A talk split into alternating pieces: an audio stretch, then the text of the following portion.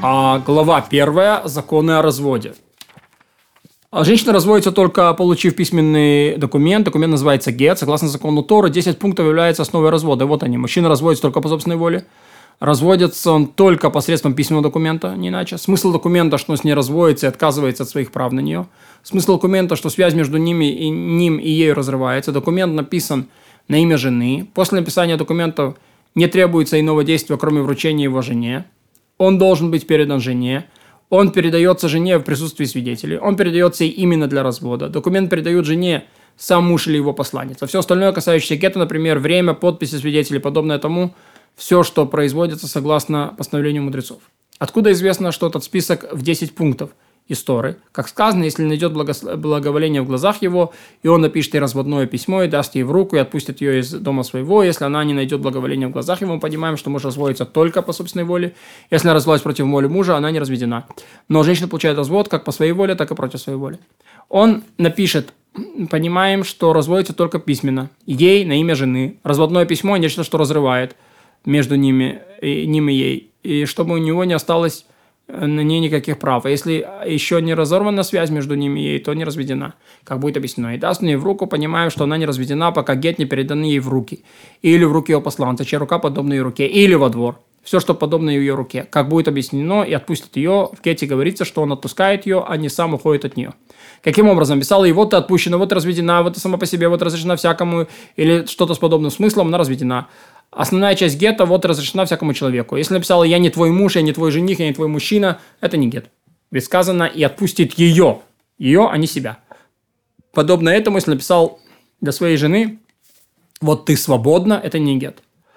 А то, что сказано в Торе, отпустит ее из дома своего, то здесь смысл не в том, что развод не состоялся, пока жена не ушла из дома, а то, что когда гет передан в руки жены, развод состоялся окончательно – даже если она еще находится у него в доме, как будет написано ниже, и опустит и отпустит ее, говорится только, чтобы объяснить, что если развелся и не отпустил из дома, то это подобно тому, что развелся и вновь вернул разведенную жену. Поэтому ей нужен от него второй гет, как будет объяснено. Откуда следует, что гет э, после написания не требует других действий, кроме вручения, написано и напишет и даст. Только такой который не требует ничего помимо написания и вручения, называется правомочным гетом. И следует исключить ситуацию, при которой после написания нужно еще отрезать. Поэтому, если написал гет на коровьем рогу, роге, то а, а, а, отдает жене корову. А если отрезал рог после того, как написал гет и отдал рог жене, это не гет. А если написал на чьем-то прикрепленном к, к другому документе, если свидетели этот документ подписали после того, как его оторвали, а потом отдали ей, это не гет. Не пишет на прикрепленном к другому предмету, даже не подписанный текст гета. Если написал текст на прикрепление к земле, а потом оторвал, а, а затем вписал имя мужа или жены и время, вот разрешена любому человеку, подписали, вручили, гет действителен. Если написал ей весь гет на листе растения, посаженного в пробит, пробитый горшок, то даже если отдал ей весь горшок, гет недействителен. Такое постановление сделано из опасения, что лист может быть оторван. Но когда муж пишет гет на черепке этого горшка и отдает ей, вот тогда это гет. Откуда следует, что муж передает гет жене именно с целью развода? Сказано, разводное письмо даст ей в руку, должен отдать в руку с целью развода. Если дал ей гет в качестве долгового обязательства или мезузы, или вложил ей в руку, когда она спит, и как проснется, вот он у нее в руке, это не гет. А если после этого скажете ей, вот твой гет, то это гет. Если сказал свидетелям, смотрите, вот гет, который я ей передаю, а потом сказал, забери это долговое обязательство, то этот гет действительно, поскольку он уведомил свидетеля, что передает ей это письмо с целью развода – а благое доказательство сказал от того, что ему стыдно перед ней. Тот, кто дает развод, обязан, когда вручает гет, сказать «Вот твой гет, это твой гет» или нечто подобное. Если вручил ей в руки, ничего не сказав, э, это недействительно. О чем идет речь? О том, э, что не обсуждал с ней это про гет. Но если они обсуждали с ней ее гет, а потом взял, дал ей в руки, ничего не сказал, гет действительно. Если гет лежал на земле, муж сказал жене «Возьми, вот он твой гет на земле». И она его подняла. Или если гет был привязан к его руке или к ноге мужа, она достала его – то даже если после того, как жена получила его, он сказал, вот твой гет, то понятно, что это не гет. Ведь сказано даст в руку, а не то, что она берет в руку сама. Ведь ни он, ни его посланец ей в руки гет не вручили. Но если муж склонил тело и протянул ей руку, а затем она достала гет и сказал, вот твой гет, то это гет. А откуда следует, что муж передает гет при свидетелях? Из сказанного по словам двух свидетелей или по словам трех свидетелей, да будет поставлено дело.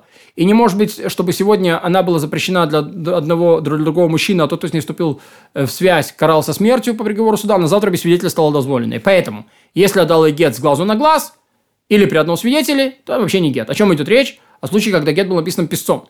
Но если же муж написал гет собственной рукой, и на нем поставил подпись один свидетель, и муж передали ей, то это гет недействителен. Мудрецы постановили, что свидетели должны поставить подписи на гете. А то, если муж передаст ей в присутствии двух свидетелей, и вдруг они умрут, то и гет в ее руках будет подобен простому глиному черепку.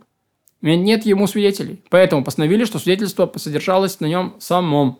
И хотя свидетельство содержится в нем самом, передает его в присутствии двух свидетелей те, которые постановили подпись на ним. Или же вдруг других, поскольку они, это, что основание того, что развод вступает в силу, состоит исключительно в присутствии свидетелей передачи. Эдей Мессера. Подписали гет двое, и муж приступил закон, вручив его с глазу на глаз. Или же свидетели вручения оказались негодными. Гет недействителен. А, гет действителен, ведь свидетели, которые поставили подписи на гете, пригодны, и гет вышел из ее рук. А некоторые из гаонов э, написали, что этот гет недействителен. Если те свидетели, которые подписались на нем, признаны негодными, и даже если один не годен, другой годен, вручили его при двух годных свидетелях, то гет недействителен, поскольку он сам может быть расценен как, как подложный. Если подписи свидетелей отодвинуты от записи на две полные строки, то не годен. И каково допустимо расстояние между подписями свидетелей и записью? Меньше, чем две строки. Чтобы они читались вместе с ней. О чем идет речь, когда гет исходит из ее рук. И если нет свидетелей вручения. Но если гет вручен при свидетелях вручения, даже если подписи от, отстоят дальше положенного – не читаются вместе с документом. И даже если не подписали, не подписан вовсе, это гет действителен, потому что развод осуществлялся свидетелями э, получения. Свидетели, при которых муж передает ей гет, обязаны его прочесть. И только потом он ей передаст. Если вначале его вручили в присутствии, то его читают после того, как ей передали. Сочетали они, сочетали, когда он в руках у мужа или в руках у ее посланца, вернули ему, и вновь взял его в руки и передал жене, его читают заново. Если не прочитали гет, она взяла его и бросила в море или в огонь, она разведена. Ведь они вначале прочли и не опасаются того, что тем временем его подменили. Мало того, даже если муж говорит, это был другой документ, а не гет, который вы читали, а он не достоин доверия, муж, а жена разведена. Если гет вначале не прочли, и муж отдал гет жене, присутствие свидетеля, она его бросила в огонь и в море, то даже муж говорит, это действительно гет, развод сомнителен. Не знаем, что было написано. Муж бросил гет его двор между а, ам, амфор, присутствие свидетелей. После поисков там нашли мизузу или другой документ. Нет сомнений в их статусе, что то, что нашли, муж кинул.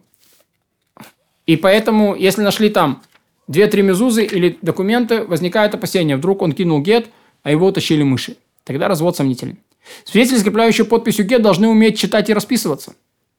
Если же не умеют читать, то документы зачитывают, они ставят подписи при условии, что понимают язык, на котором написан гет. Если они не умеют расписываться, то на папирусе слюной или чем-то подобное оставляют э, чем следов, чертят контур подписи. И они обводят начертанное. Но так не поступают с остальными документами. И это облегчение введено для разводных писем, чтобы дочери Израилевы не оставались соломенными вдовами. Ведь подпись свидетелей на гете ставится в силу постановления мудрецов, как мы уже объяснили. Хотя подпись свидетелей на гете делается только в силу постановления мудрецов, будет разрешено. Было разрешено, что на гете свидетели пишут свои имена полностью было решено. И установили также, что свои подписи свидетели гетто ставят только в присутствии друг друга. Если подписи сделаны не в присутствии друг друга, этот гет недействителен. Также мудрецы постановили, что следует указывать в гете время и точное место написания, как во всех прочих документах. Вдруг его жена, его родственница и прелюбодействовала, пока была за ним замужем, и а, он напишет ей гет после того, как она была прелюбодействовала, и даст ей. Если не будет в нем даты, то она может сказать, я разведена до прелюбодеяния. А поэтому постановили указывать на гете время. Гет, на котором стоит подпись свидетелей, но не указано время, или помечен он более ранней датой, или более поздней датой, или написан днем, или написан, э, подписан следующей ночью, хотя ставители занимались этим делом в дневное время, или гет составлен в Иерусалиме, а по ошибке указано в лоде, все это превращает гет недействительный, поскольку подписан не за время составления и не вместе составления.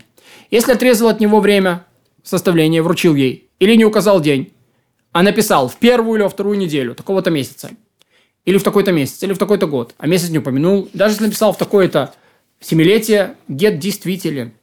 Также, если написал день, когда я с тобой развожусь, действительно, потому что смысл этого, что развелся в день, который поставлен get. И также постановили, чтобы ради мирных отношений с властями в гетах вели учет по, царско, по царствам своего времени.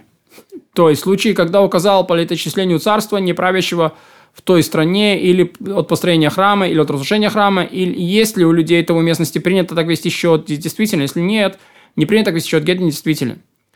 И это и уже принято всем народам Израиля вести счет в гетах от сотворения мира или по правлению Александра Македонского, тоже летоисчисление в документах. Если написал летоисчисление царства правящего в то время местности, такой гет действителен.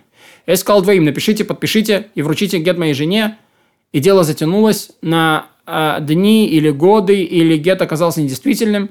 Им пришлось написать другой действительный гет спустя несколько лет. То, как будет объяснено, они указывают время написания и место написания, а не те э, время и место, когда и где муж сказал им, напишите, каким именно образом. Были они в Иерусалиме, когда муж сказал им, дело было в Тишрей, и задержались до Ниссана, находящегося в Лот, указывают дату год в Ниссане, и что Лот место написания, э, как и указывают в других документах.